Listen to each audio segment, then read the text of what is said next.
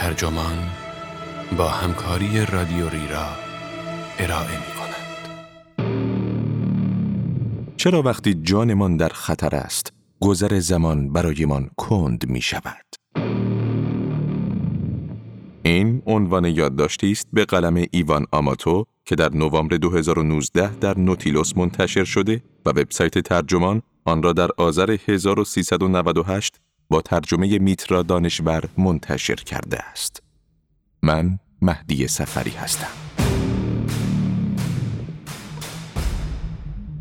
فرض کنید در خیابان با یک کنگ فکار حرفه‌ای دعوایمان شود.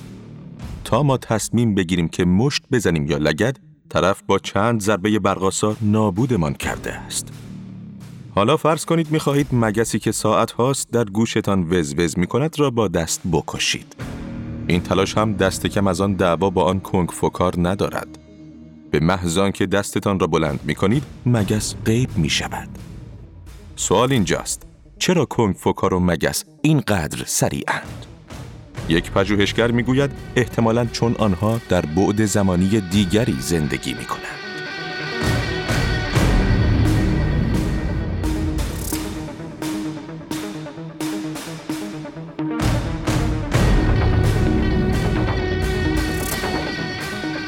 هیچ چیزی مثل لحظه‌ای که در معرض خطر قرار می‌گیریم ذهن را متمرکز نمی کند.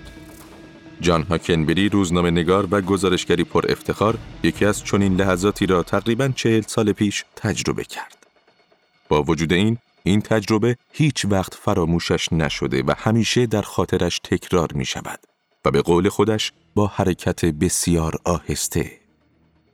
او می‌گوید حدود 38 سال پیش در جاده در پنسیلوانیا روی صندلی عقب ماشین خواب بودم. بیدار شدم دیدم راننده هم خواب است.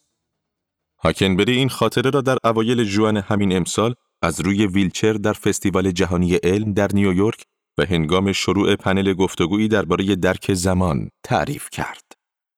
گفت ماشین داشت به خارج از جاده تغییر مسیر می‌داد. مسافر کنار راننده به کندی دستش را دراز کرد.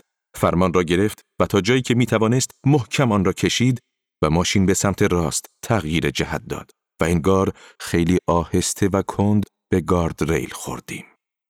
ماشین در هوا به پرواز درآمد و من در اعماق وجودم می توانستم حس کنم که کل زندگیم قرار است تغییر کند.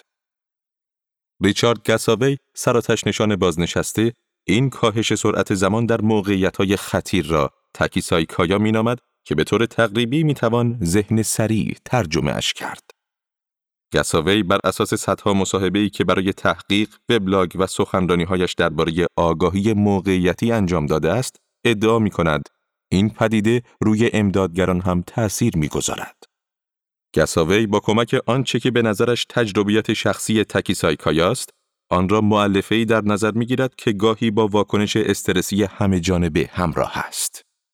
او می‌گوید این پدیده برای امدادگران خطرناک است چون می تواند آگاهی موقعیتی و فرایندهای تصمیم گیری آنها را تحت تأثیر قرار دهد.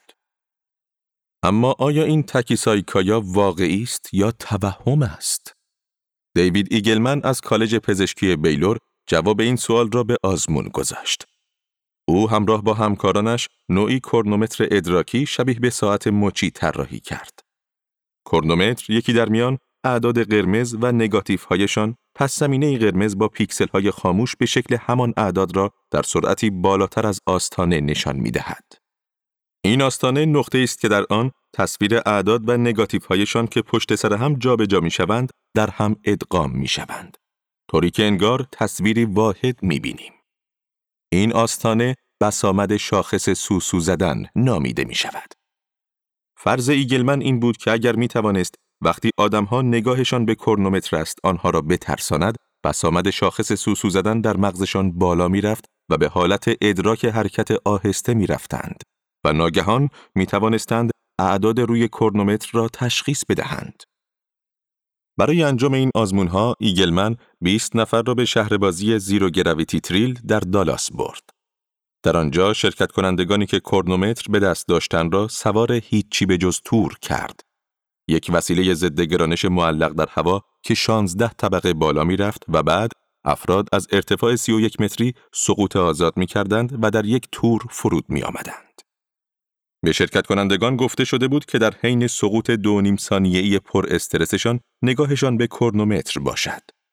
یکی از شرکت کنندگان کل این زمان چشمهایش را روی هم فشار داد و در نتیجه هیچ داده ای برای ارائه نداشت. اما داده شرکت کننده های دیگر همه چیز را روشن کرد. هیچ کس نتوانسته بود در حین سقوط آزادش اعداد را تشخیص بدهد. اما وقتی بعد از این اتفاق از آنها خواسته شد تا مدت سقوط خود را تخمین بزنند، با مرور تجربه ذهنیشان و مقایسه آن با زمان سنجی که دستشان داده بودند، شرکت کنندگان به طور متوسط اعلام کردند که سقوط خودشان حدوداً یک سوم طولانی تر از آنهایی بود که سقوط آنها را با خیال آسوده نظاره کرده بودند و با زمان سنج مدت آن را اندازه گرفته بودند. ایگلمن به این نتیجه رسید که تجربه ذهنی آهسته شدن زمان تحت شرایط دردناک ساخته ذهن است نه ویژگی واقعی ادراک زمان بیدرنگ. به طور خلاصه زمان برای هیچ کس آهسته نمی شود. ایگلمن توضیح داد در شرایط عادی اکثر مسائلی که در مرکز حسیتان در جریان است را به خاطر نمی آورید. در موقعیتی که جانتان در خطر است اتفاقی که میافتد این است که همه چیز ثبت و در حافظه نگه داشته می شود. وی ادامه داد که چون ذهن به خاطراتی با این سطح از تراکم عادت ندارد، تفسیر ذهن این است که کل این اتفاق حتما با سرعت کمتری رخ داده است. اما چه می شود اگر سوژه آزمون نه تحت تأثیر لحظه خطر بلکه مبتلا به مقداری کشکار کرده ذهنی یا شناختی باشد؟ ایگلمن و همکارانش در مرکز روانپزشکی بیلور و هریسکانتی در هیوستون از مبتلایان به اسکیزوفرنی و کسان دیگر در گروه کنترل درخواست کردند که بگویند هنگام مشاهده مجموعه از صفحه نمایش ها که به سرعت عوض می شدند چه تعداد محرک مثل حرف، تصویر و چهره را درک می کنند. ایگلمن می‌گوید نتایج نشان می‌داد یک فلاش که برایتان 100 میلی ثانیه طول می کشد ممکن است برای کسی که اسکیزوفرنی دارد 120 میلی ثانیه طول بکشد.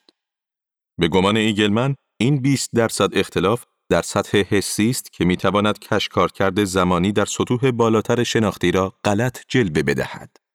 مثلا ممکن است ترسیم دیالوگ درونی فرد با خودش که به طور معمول در گوش سرش میشنود را دشوار کند. ایگلمن می‌گوید در چنین موقعیتی گزارش های مکرری که افراد مبتلا به اسکیزوفرنی درباره شنیدن صداها می‌دهند می‌تواند تا حدی تفسیری منطقی از تجربه ذهنی و کشکار کرده زمانیشان باشد. شواهد حاکی از آنند که بسامد شاخص سوسو زدن در ما انسانها دامنه محدودی دارد. و از این جهت طبق یک بررسی میانگونه ای که اخیرا در ژورنال انیمال بیهیویر منتشر شد، گونه انسان در طیف بسیار بزرگی از دنیای حیوانات قرار می گیرد. بسامد شاخص سوسو زدن برای انسانها به طور میانگین 60 سوسو در ثانیه است. به همین دلیل سرعت بروزرسانی صفحات تلویزیون در حدود همین فرکانس یا بالاتر از آن است. در قلمروی حیوانات این فرکانس برای وزق نیشکر به کندی 6 و 7 هم، برای سنجاب زمینی 108 و برای یک خرمگس معمولی 240 است. در کل هرچه متابولیسم حیوان سریعتر یا اندازش کوچکتر باشد بسامد شاخص سوسو زدن در آن بالاتر است. این مقادیر متفاوت بسامد شاخص سوسو زدن ظاهرا قدرت توضیحی شگفتانگیزی دارد. تعجبی ندارد که کشتن مگس با دست سخت است. هرچند ضربات دستتان مرگبار باشد. مگس با بسامد شاخص سوسو زدن 240 احتمالا نزدیک شدن دست شما را طوری می بیند که انگار دارد به زور از وسط شیره‌ای قلیز حرکت می کند. از طرفی پرنده های در حال پرواز از وسط پرپشترین گیاهان چطور آن شیرین کاری های هوایی را انجام می دهند. آنها با بسامد شاخص سوسو زدن حدود صد احتمالاً از نظر بسری پیرامونشان را با سرعتی بیشتر از انسان برانداز می کنند و این توانایی به آنها اجازه می دهد در وسط هوا تطبیق های سریعتری انجام دهند. شواهدی وجود دارند که این بعد زمانی می تواند برای رقابت های اکولوژیک کره زمین حیاتی باشد. اندرو جکسون جانورشناسی از کالج ترینیتی دوبلین و یکی از نویسندگان آن مقاله در انیمال بیهیویر می‌گوید درک زمان شاید بودی مهم و نادیده گرفته شده از تمایزی منحصر به فرد باشد. مثلا وقتی اره ماهی خونسرد به دنبال ماهی مرکب شیرجه می‌زند با پمپاژ خون گرم به چشمهایش بسامد شاخص سوسو زدن خود را بالا می‌برد. جکسون می‌گوید وقتی اره ماهی شیرجه می‌زند تا ماهی مرکب نسبتاً بیحالی را در آبهای سرد پایینتر شکار کند احتمالاً این کار به او مزیت بزرگی میبخشد. در واقع اره ماهی اساساً مهمانی از یک بعد زمانی دیگر است. ماهی مرکب شاید شانس کمی برای زنده ماندن داشته باشد. آدمها با توجه به چشمهایی که دارند نمی توانند با تاکتیک گرم کردن مغز تلاش کنند تا بسامد شاخص سوسو زدن خود را بالا ببرند. چون این کار یعنی داغ کردن بافت که شبیه تب بالاست و باعث می شود پروتئین ها شکافته شوند و سلول ها دیگر زنده نمانند. با توجه به آنچه گفته شد، جکسون معتقد است که شاید هر کدام از ما از نظر بسامد شاخص سوسو زدن کمی متفاوت از دیگران باشیم. این تفاوت می تواند به توضیح جزئیات شخصیت ها، استعدادها، انتخاب ها و ادراک هایمان کمک کند.